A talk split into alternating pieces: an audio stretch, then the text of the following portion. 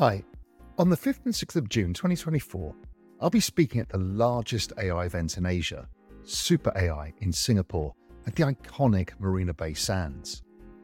Alongside brilliant minds like Edward Snowden, Benedict Evans, and Balaji Srinivasan, I'll be on a stage exploring the extraordinary potential of AI and the profound change it represents, not just for financial markets, but also for the world as we know it. With over 5,000 attendees and over 150 side events, Singapore will become a vibrant hub for a full week from the 3rd and 9th of June. Visit superai.com to register and join me with 20% off tickets using the code REALVISION. Use the link in the description and I'll see you there. It's going to be incredible.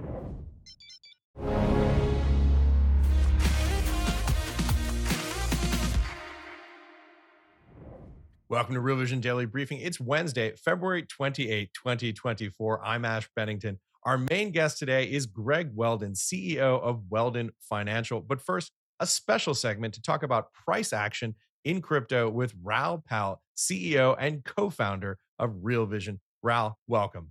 Well, it's great to be here, and I'm sorry to steal Greg's thunder a little bit. Greg is one of my favorite people in the space, so you need more of Greg and less of me. But I just wanted to pop on because there's a lot going on. Be that as it may, Raoul, what do you make of these markets? This is, you know, mm. I, I, I, try and distill everything down to the idiot-proof version, and you know, crypto goes through these cycles: crypto winter, crypto spring, and all of last year I said we're in crypto spring, and we're just in the moment of transitioning to summer. It's a little bit early according to the calendar, but you can see it happening.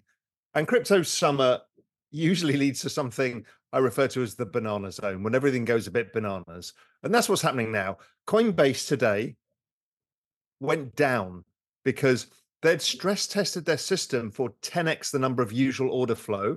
And Brian Armstrong posted today that they exceeded it today. Something woke up retail investors. If you remember, Coinbase has about 110 million accounts, of which about 10 million are currently active. So that's kind of still bear market kind of numbers. So as people become active, it's a lot of load and new people um, getting into the space. So and by, and by the way, that. an unfortunate for those who don't know, an unfortunate side effect of this system issue that they had was folks went onto the app, they looked at their account, and they saw zero balances. Only in crypto, right? It's a total shit show, even at the best of times. It's all part of the fun. You know, suddenly there's no money. Everyone's like, "Oh my god, what's happened?" Um, I even saw it posted internally on Slack. Is like, "What the hell has happened to my crypto?" Uh, and the talking market gyrates. Which, let's take a look at those charts while you're talking about this, Raoul. Uh, we've got Bitcoin, we've got Solana. Yeah, so Bitcoin today uh, at one point hit 64,000, you know, 69,000, whatever is the all time high. So the market has got that right in its sights and it wants to get there as fast as possible now. Uh, and that, you know, tends to drag in more people. What's going on really here is what's known as reflexivity. It's a loop where they launch the ETF, BlackRock and everybody go and solicit from their best accounts order flow. It launches, that order flow drives prices up because they're buying Bitcoin. The price is going up, causes the RIAs to go to their clients and go, "Oh my God, the price is going up. You should buy Bitcoin."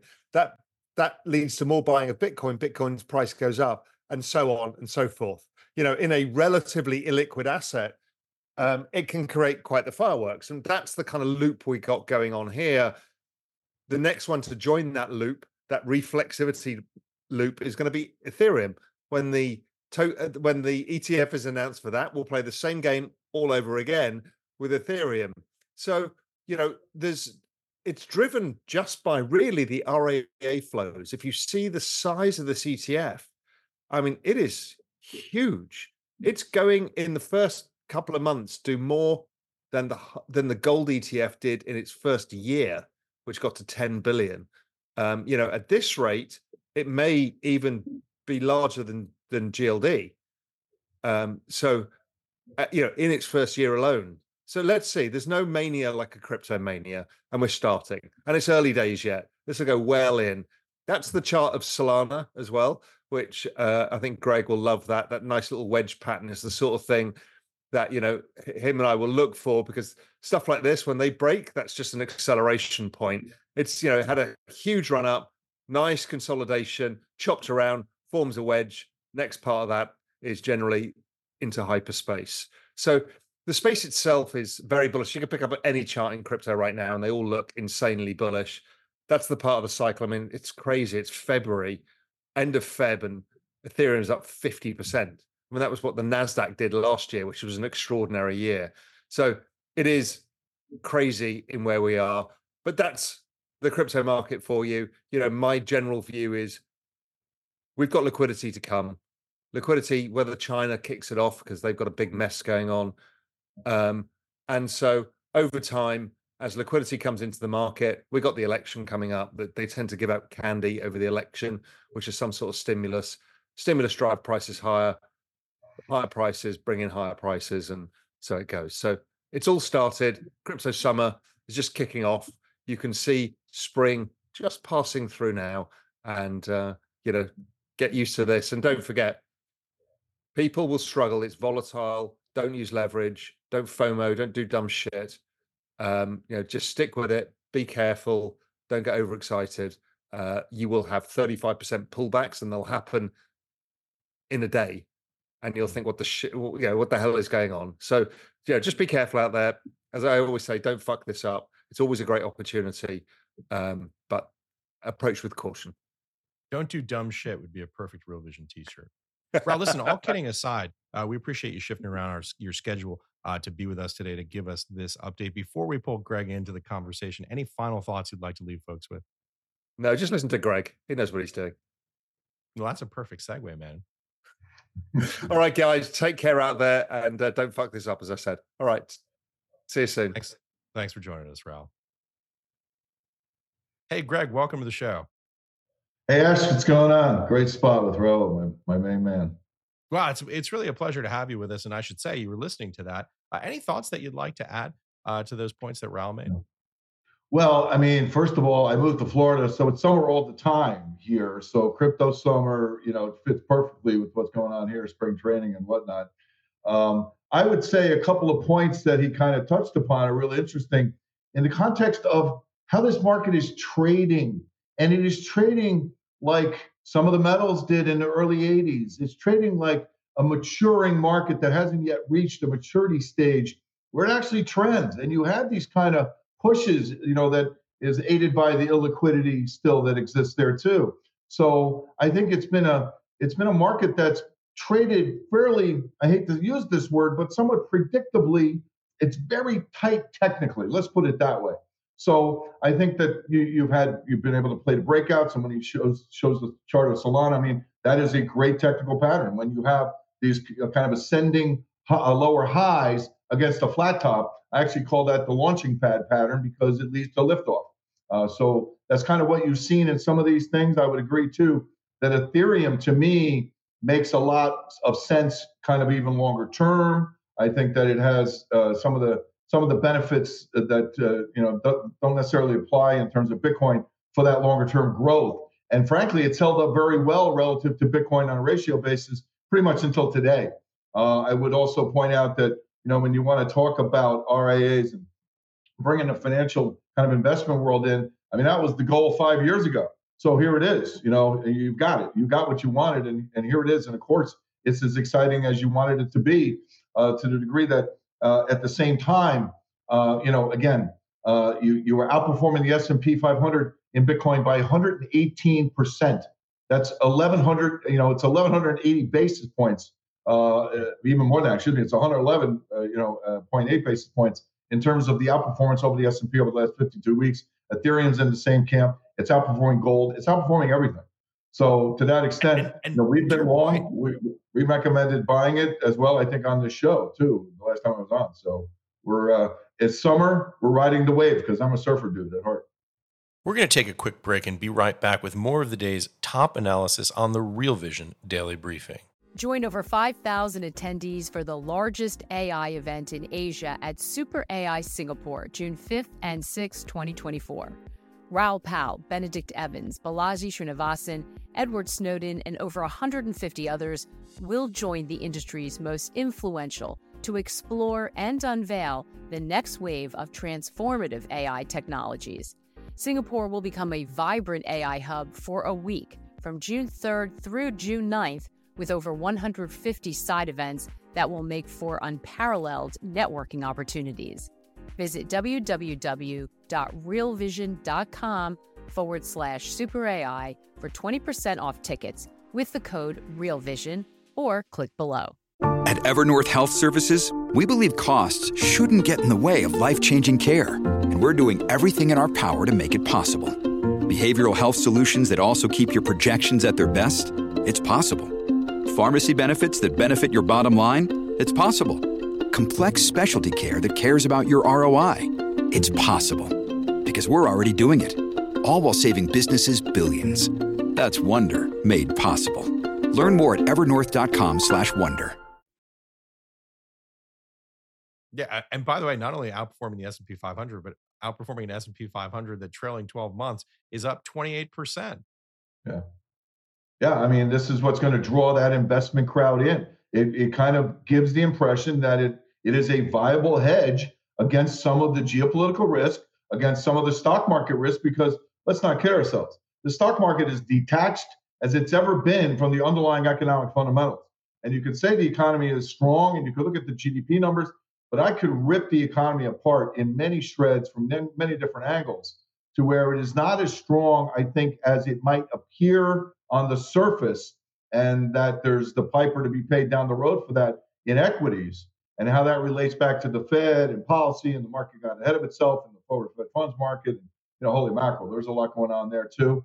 And of course, I'd have to throw in, you know, I don't know that this is a direct impact right now in terms of order flow, but in my mind, the fact that you have a lot of currencies in the world imploding right now and the dollar's not rallying.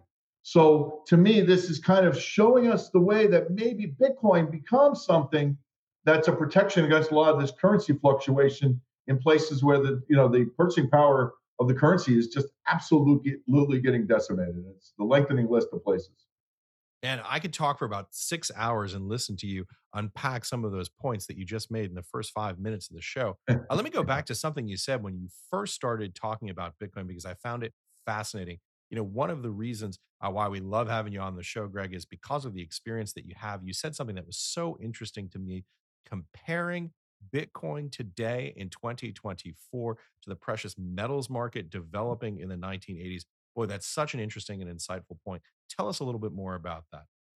Because it's so familiar to me. I mean, I, you know, I don't know, most people know the, the story of how I started a business, but for those who don't, I mean, I was, you know, I played basketball at Colgate University. I had a tryout with the Sixers. I didn't make it. I was looking at two European teams that was going to go play ball in Europe. And a friend of mine worked on a Florida Commodities Exchange in the gold pit in the World Trade Center. It was his birthday. It was one of my best friends from high school. I went in on a Friday night to take him out for his birthday, and I walked onto the floor, and I'm there, and I'm like, oh my god, this this is unbelievable. I mean, the place is huge. You know, it's or, or no, it doesn't exist anymore, but you know, it's trading places. I mean, the picture on my wall is I'm in this picture. This is you know, this is where the movie took place. So I'm there and waiting for my friend to get done. The gold market to close. He's right doing his write-ups. Of course, his paper everywhere because it was all on paper then. And I'm standing there, and I'm you know I'm 6'10", and you know I strike a, a physical pose. And this gentleman comes over, and he's like 70. He was about 6'4". We start talking hoops. He played at NYU in the 40s when it was big time Madison Square Garden mecca of college basketball days. So we talked for 15 minutes about hoops. And my friend's ready to go, so we go. We're going out into town. We're walking across the floor, and I look at him and go, How do you get a job here? This place is amazing. You can't, there was no schools or classes for this kind of thing back then. And he says, You got to know somebody. So look, you've been here two years. Don't you know anybody? He goes, That guy you just talked to owns the largest firm on the floor. I turned around and went and asked him for a job. Because of my size, he hired me on the spot. So basketball was gone, and uh, you know I started my new career in the silver pit. Actually, what's familiar about it is the movements. I mean, I remember days when silver would open limit up, trade to limit down, and finish limit up. And that, you know, Raoul, the other point that he made that's really appropriate here, uh, you know, and caution is the word, is you're going to see these swings because everything, the volatility is more intensified in everything already as it is, generally speaking. And when you throw something like this into the mix, it could be a really hairy ride, man, for sure. Sixers had some great teams during those days. But boy, I have to say, one of the reasons why uh, I love finance, it's like the only thing that you get better at the more you see it, right? You get older every decade, you just learn more. You know, and that's why I made the decision because I was like, take this job or go and try and, you know, follow the dream in Europe. And I said, look, I can maybe go follow the dream. Maybe I make it, you know, for a year or two in the NBA when I'm in my late 20s. And then what am I going to do when I'm 30? I can learn this and do this the rest of my life. It was a conscious, you know, thought process in my head. And uh, yeah, I mean, it's pretty amazing. It was a trial by fire because because of my size, they stuck me right in the middle of everything. I had no clue what was going on. Man. It was insane. You were you were like the center of the trading floor. Was called I was in what they called the point, right? So it's kind of I was you know the center in college, so it was the pit, uh, the pivot. Now it's the point, you know, not a point guard, but because in the spot that was between the silver and the gold pit were very close to one another. So I could stand kind of in a spot where I could see back into the into the uh, booth, right? And they had the largest booth with the most phones that are ringing off the hook. You got clerks answering the phones. You got a bank of, as you can see in the picture, of steps where guys are standing arbitraging or on the phone with OPEC or London Bullion or whatever. And they're either screaming the orders at me, I'm getting the paper in, I'm handing it into this ring, that ring, I have the book. And I mean, that was my second day there. They gave me this job.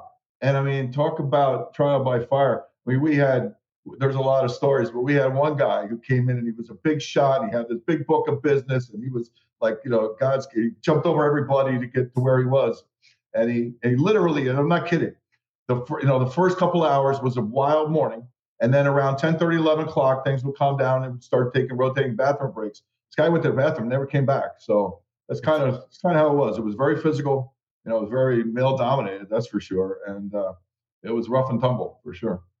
Amazing. Listen, I got to ask you this because in, in some ways it's it's kind of a, a, strange echo when you talk about those days. You know, you had those guys on the floor uh, then fresh in their memory, 1970s stagflation, uh, mm-hmm. devaluation, obviously OPEC crisis, uh, all of these things. Nixon pulling us off the gold standard, I guess, in 72, fresh in the memory of the guys who you were trading with. In what ways, if any, do you see parallels with Bitcoin uh, in terms of finding this precious metals like uh, hedge against potential potential mm-hmm. currency devaluation? Well, I think it has. I, you know, I don't want to see. To me, it's interesting. Just before I even answer that question, when you see in social media or in presentations or on TV, I mean, it's like Bitcoin versus gold. And it's like, okay, I want to own both. I mean, what? Why do you have to decide one or the other? It's like if you like Bitcoin, gold people think you're you're an ass, and if you like gold and Bitcoin, people think you're a jerk. And it's like, no, wait a second. All right, gold has value. I mean, it's created in the last minutes, and although now there's new theories on this, so I might be speaking too soon, but it's been accepted. Gold's created in the last seconds of a supernova. It's precious in the universe, created by the universe. That gives it a special property that has been mystical for thousands of years. So it has a place. It's not going to go away. Right? Certainly in times of you know coronal mass ejections or power grids down. I mean, gold's going to be preferred over electronic currency. That's for sure. Having said that, I think Bitcoin has bigger potential in the near term in the sense of simple. It's real simple to me. I don't have to get into all of this debate because it comes down for me to one very simple thing. You have currencies crashing around the world. I mean, crashing 98 to 99% depreciation in the purchasing power of these currencies since 2008 in 15 years. That's not an exaggeration. Those are the numbers. And in a place like Pakistan or Turkey or Argentina or uh, you know even the latest one where we're talking about uh, um, what's the one now we're talking about uh, Nigeria. I mean, you know, going to the local bullion dealer to pick up some gold is not really the way it's going to work, right? Everyone has a phone, has an app, can have a wallet, and buy Bitcoin. So to me, you know, the potential for this to be widespread in that kind of scenario, where it's you know a you know a flight to safety, safety, I think Bitcoin would do very well. Yeah, and it is it's so interesting the, the case. I think lots of times when folks talk about uh, Bitcoin, they forget that this is truly a global commodity. This idea that you can essentially, you know, you have been places in the developing world, developing Asia, developing Africa. Everybody has a cell phone. Everybody yeah. has a cell phone. So you have access. It's this leapfrogging effect where the wireless technology has jumped over landlines. I was just really fascinated. We talk about that uh, all day, but I want to get to your charts uh, as well. Walk us through mm-hmm. them. I know you brought us a couple uh, to unpack some of the views that you got. Yeah, just really looking at two currencies in particular, but the list is long. I mean, Turkey, Pakistan. I mean, there's a whole bunch of Angola. You know, but Nigeria and Angola to me are kind of special cases because you talk about OPEC. In the case of Nigeria, I mean, capacity potentially three million, maybe even a little more per day. And what are they producing? I mean, the last number I saw was like 700,000 barrels a day. It might have gone up since then, but the, the point is there is excess capacity there that's being wasted. You have natural gas there to whatever extent Germany is involved, but uh, you you have a situation where the currency's collapsed now. All right, they've raised rates to high levels, and it's talk about a loop. Raoul mentioned loops before. That's another good way to look at some of these things. In this case, it is a loop. Right, the currency goes down because you're trying to stimulate the economy. Well, the currency down drives inflation higher. Inflation higher makes the currency go down more, and you're in this cycle now where this is what you get. And uh, Nigerian central bank raised interest rates by 400 basis points yesterday uh, to 22.75 on their re- reference rate. And uh, you know, inflation is 30%. So the naira is getting whacked, and you can see in terms of whether it's against the dollar or against gold, the purchasing power of this currency is getting decimated for the people that live there. Then you take a place like Argentina or even Turkey. I mean, Turkey is a country with 80 million people. You know, you take a place like Argentina. I mean, the currencies have gotten wasted. It's a 99% depreciation in the purchasing power of that currency relative to an ounce of gold since 2008. So to me, Greg, you know, that's. I'll, I'll, tell you a funny story uh, about yeah. Turkey. I was an event uh, a couple of months ago, and uh, a Turkish businessman I was talking to I said, "Oh, you do a lot of crypto shows on Real Vision." I said, "Yeah." He said, "Listen, if you want guests uh, for uh, for your show, all you need to do is go to Turkey and go to a cafe and grab three waiters they'll know more about cryptocurrency than anybody you have on there because it's all they talk about here, right? Because yeah. you see what's happened to the currency. The Turkish lira has gotten absolutely hammered, uh, and everybody's looking for a stable store of value or something, something to offset what's happened. And what's interesting, really, the, the most glaring thing in all of this is you have the dollar unable to break uh, to the upside. I mean, you got it, got it above the, the dollar index above 104.35, which was the first level, but 107.50 is huge because this goes all the way back to like the 70s and some of the you know some of the cycles, the wave counts, the Fibonacci numbers, all the math, the geometry, all overlays on this. And to the degree that what I find interesting is this ties back to the Fed because the Fed, the market so wants the Fed to ease that they priced in so much easing that they were their own worst enemy because the Fed's never going to acquiesce to that because they're not going to cut rates six or seven times when the stock market is at record highs and gold's at two thousand dollars an ounce. There's just no way, and and inflation is still well above their target rate. So kind of the market gave them the excuse to you know go back to being somewhat hawkish. Now I think there's something to be said about the 475 level on the forward Fed funds for the end of this year. When they got to 475, which it hit again today, but last week when it got there, that's when you marched out. I think with Bowman and Bostic or two two of the Fed guys, uh, ladies or whatever. Uh, and we're talking about uh, you know that t- two or three cuts would be appropriate for this year. So it's almost like you had verbal intervention on the top side too at 475 because I think they understand. Look at the housing market. All right. You could say the labor market is strong, and I could rip that apart in, in literally five minutes because it's not. People were all excited, headline making news. Every channel covers average hourly earnings. We're big monthly gain. The year over year rate's up to four and a half. Oh my God, it's above inflation. We have the ladder now where people can afford to pay more. What people didn't bother to look at, to dig in, was what we do dig as deep as you can get with this data, was that hours worked dropped significantly.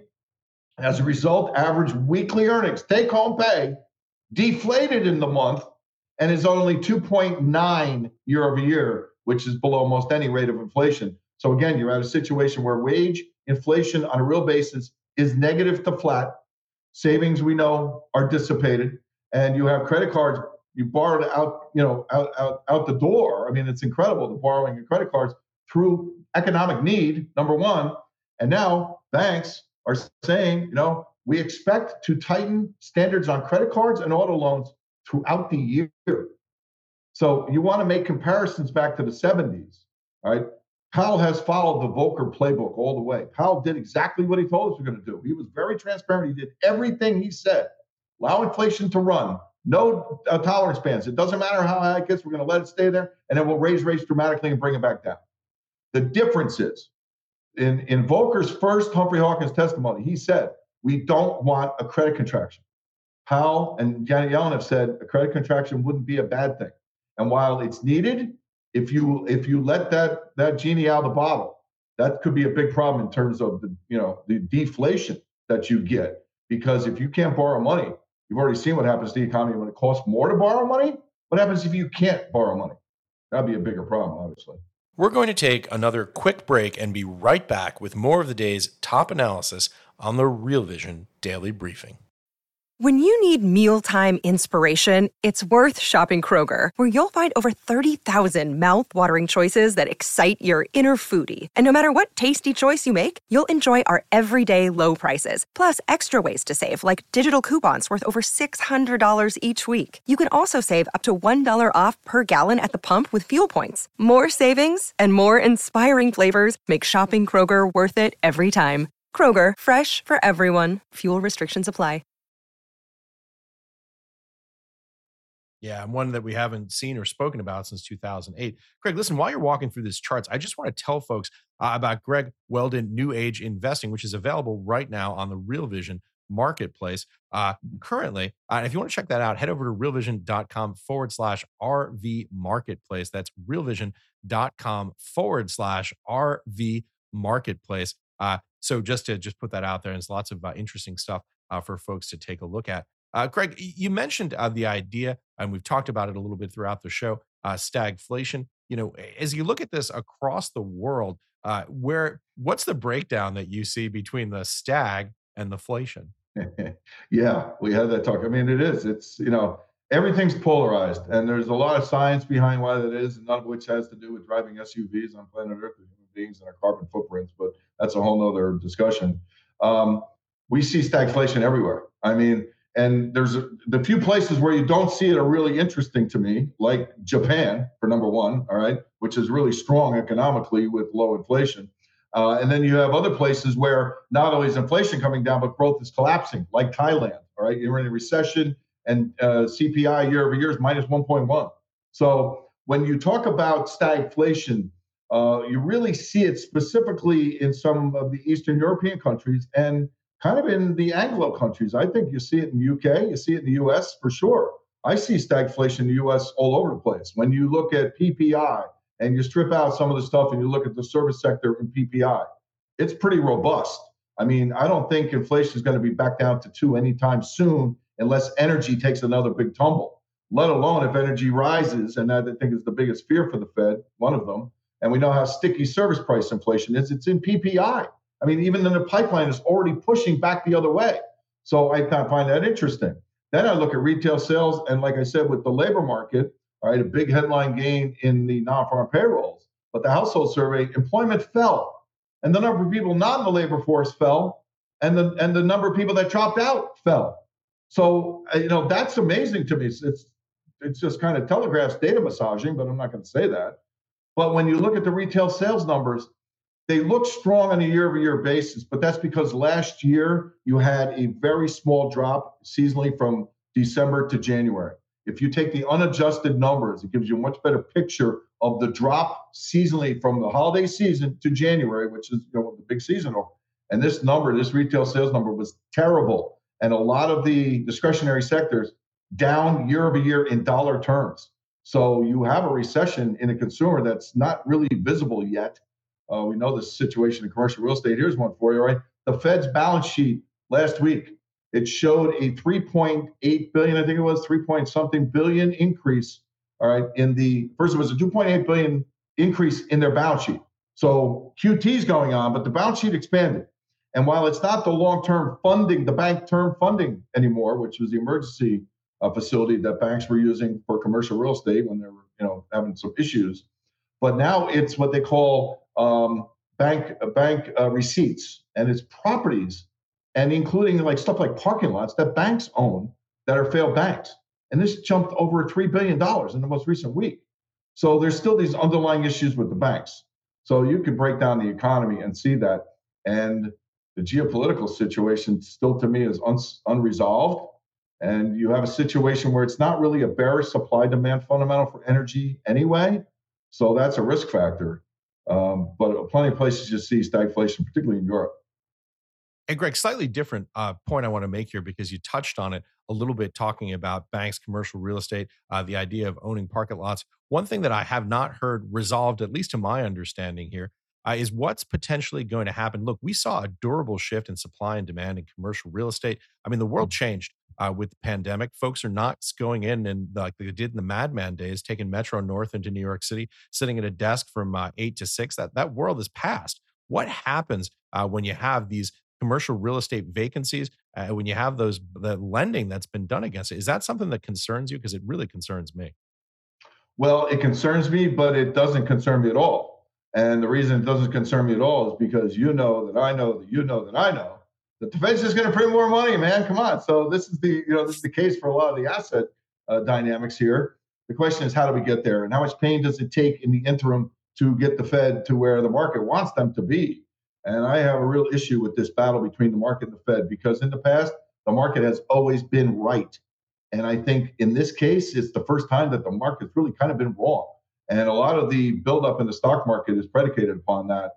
So I think that it is a big problem. It does worry me a lot. I think when you look at the banks, I mean, we know the numbers, man. I mean, you know, 80% of CRE loans are held by small banks.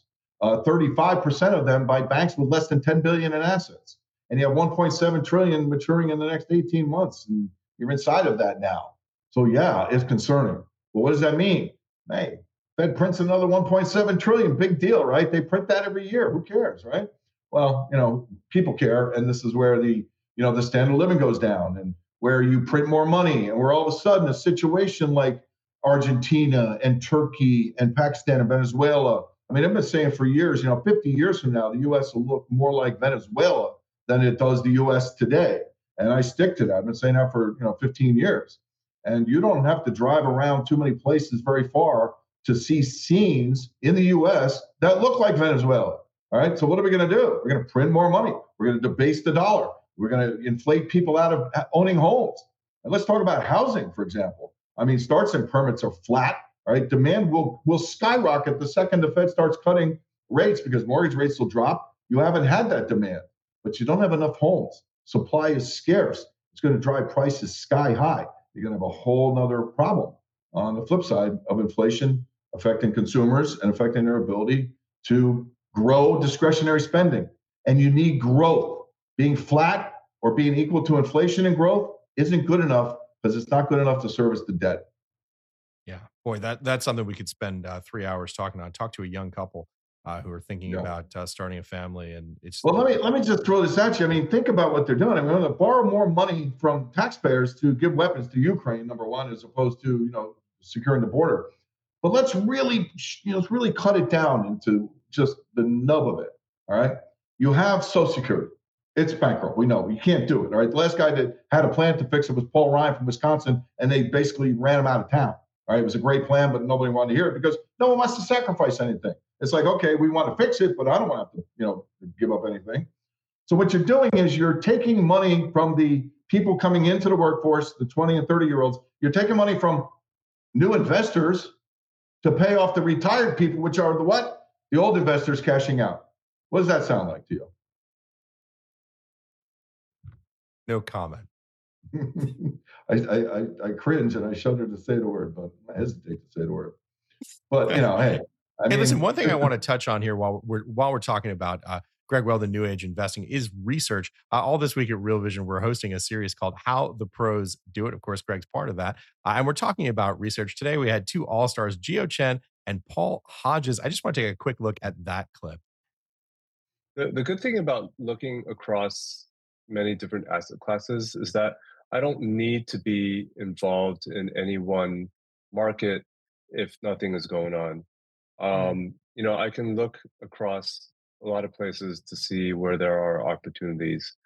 Um, and and that's you know that's kind of the, the good thing about trading global macro going back to you know always be learning like global macro is is one of the you know one of the professions where you always have to be learning about new markets uh, geopolitics uh, new economies businesses everything um, because if you don't then then you don't survive you know you, you need to adapt. So adaptability is is the key to the game. All right a lot of really interesting stuff in there about geopolitics about markets about the new economy. Greg, as we sort of, I want to frame up what we've been talking about here. uh, in terms of market impact, what you're going to be looking for. Uh, let's bring it all together in terms of all the narrative that we've cooked in to this conversation. Tell us what you're expecting the impact for markets to be here in the shorter term. Volatility, more volatility, more polarization, more, you know, really I, I wouldn't say it's difficult. It's always difficult. The markets are always tough. And whenever you think you've got it down is when the markets are going to slap you around because you just can't, you know, you just can't think about it that way. You always have to be cautious and yet aggressive, kind of like playing high stakes poker, you know, tight but aggressive. And I think right now playing tight and aggressive is the way to be, very tight, because a lot of whipsaws, a lot of markets going in different directions, a lot of uncertainties here. So it's kind of close to the vest and you know, one of the products that we put out there is called the Portfolio Playbook. Not to be salesman I hate that kind of thing, but it's a really good product. We have some institutional clients that absolutely love it. That, you know, for their RIAs and the people like you were talking about before with Bitcoin, uh, where we break down from both a quantitative, a technical, and a fundamental perspective, you know, macro monetary wise, and kind of look at what are the sectors performing best. Like, for example, biotech just broke out. We just got along biotech. The pharma's breaking out. We like that too wood, for example, because all of a sudden now you're kind of seeing the XHB is at new highs. We had that, we just pitched it, and then uh, so we want to be involved in that with some of the materials now too. So you have the cut and the wood are two of the ETFs. We can use the equity market to give the flexibility almost of being a CTA, of being a hedge fund type of person, because that's what I think people need to do to keep pace with the money printing. Because the stock market will go up, and that's great. And you want to be passively invested. You want to be you know, 100% in or whatever. But hey, you know, the Merval in Argentina makes a new high. The Nigerian uh, NGX makes a new high every single day, but it's not keeping pace. So, you know, when you can use the ETFs to trade currencies, metals, commodities, food commodities, uh, bonds, cur- you know, you really need to do that. So, one of the products we have helps people to, you know, align their portfolio in a way that will help them outperform, frankly. Uh, we've we've liked the tech sector. We've had the XLK for a long time. I don't see right now any reason to pitch that. But I think you know there's a lot of other things you need to be involved in because uh, it's just you know again uh, being passive or just you know being all in on seven stocks. Uh, that's going to create the kind of volatility that's going to keep you awake at night, and you know it's going to it's going to really test you in terms of greed, hope, and fear which are the things that make you make decisions that maybe are not the optimum decision from an investment standpoint. Yeah, it seems like every time there's a you know a pack of stocks that gets a name, uh, there's a lot of risk in it in terms of uh, the, the, volatility that you talk about. Those folks who have got some gray hairs will remember the Nifty 50 uh, and others. Uh, Greg, you know, to exactly that point, we got some questions. I wish we had more time because uh, we have some really good ones, but I want to touch on this one uh, from Ralph Humphrey, uh, who's making a similar point to what you're making there. What does Greg think about copper, other base metals, wheat, corn, and natural gas? You can see his thinking here talking about uh, commodities potential hedge. Yeah, I mean, I, I like copper right here. Um, I find it, you know, interesting that copper hasn't kind of reacted negatively like some of the other base metals have, aluminum, nickel in particular. But of course, nickel is tied into lithium, and we know what's been going on in that sector. So I think that there's a good chance nickel has bottom. In fact, uh, when you look at the swap rates, all of a sudden, you know, you are in deep contango, man. I mean, this is this is priced real bearishly in nickel, and I don't think that's warranted based on the supply-demand fundamentals in the longer term. Same thing with copper. I mean, inventories have started to fall again, and they've turned down from an historically low level. And you hear on TV, well, nickel, uh, copper inventories have doubled which they have, from like near record lows, and they're still at what would be historically low levels. Um, so, you know, the problem, the risk here, though, is the economic side of it. Uh, so, what you're kind of pinning your hopes on is that it's a dollar play. And that's kind of where it comes down to. Really, some of these markets are waiting for the dollar to break. The dollar will break. It's a question of does it break out first before it breaks down? And I don't know. I just don't know. I think that the Fed wouldn't mind if it appreciated some. It would help bring some of these commodities down, which would make them more comfortable in that they want to be confident and ensure that inflation gets back down to two. What's the best way to do that? Be a little tight too long, let the dollar rise and smack the commodities down, and then maybe they'd be opening up to easing. So I don't know where the interim is, but I think the next big trend trade is going to be bullish. Some of these things, copper would be among them. Uh, I would say soybeans would be among them. I would say cotton would be among them. I would say there's a host of commodities. Uh, in terms of natural gas, Uh, I can tell you this for natural gas. Just did a special on this. If that gentleman wants to shoot me an email, I'll send it to him. It's not real in depth, but it's pretty in depth. Um, basically says, I mean, yeah, the fundamental situation is is a supply glut for all intents and purposes. But how much of that's priced into the market when the front month is trading, you know, a dollar forty, and when you're talking about a winter month at a huge discount to the summer months? You don't see that very often. To me, that suggests this market has is sold out and priced in as much negative news as they're going to be. The other point is any time that the, the price of natural gas has been below $1.50 in the last 25 years, there's been value there. And the last time it was, it got up to $4, so it almost doubled, right? But every other time that has been below $1.50 in the subsequent 24 months, at some point it was up 200% from there. So, you know, it's cheap relative to CRB, it's cheap relative to heating oil, it's cheap relative to crude oil. So I like those things. And natural gas be something that doesn't necessarily need the dollar to give it the juice it might need, like in copper or in the, even the energies or the other base metals. Greg, this show has been an absolute barn burner. I wish we had seven hours uh, to unpack some all of this, but uh, only one solution. You're just going to have to come back and do this with us more often. Uh, great show. Final thoughts, key takeaways that you'd like to leave our listeners and our viewers with. Man, that's a good question. I mean, uh, the key takeaway is to, you know, if you're really you're doing your own thing, it pays to really kind of dig deep into the data and to not just take what you see on in social media and on TV and even the headlines in Reuters. I have found, and this is not, I'm not being mean or mean spirited at all, but you know, understand that some of these organizations, let's take a Reuters or a Bloomberg, because I'm not singling out any one of them. Um, you know, when you have some of these writers, you know, they're younger kids that came out of college, they don't have a lot of experience with the markets, they're journalists, probably majors and whatnot. I see some stories that just make no sense. It's like, okay, come up with a story why copper went down today.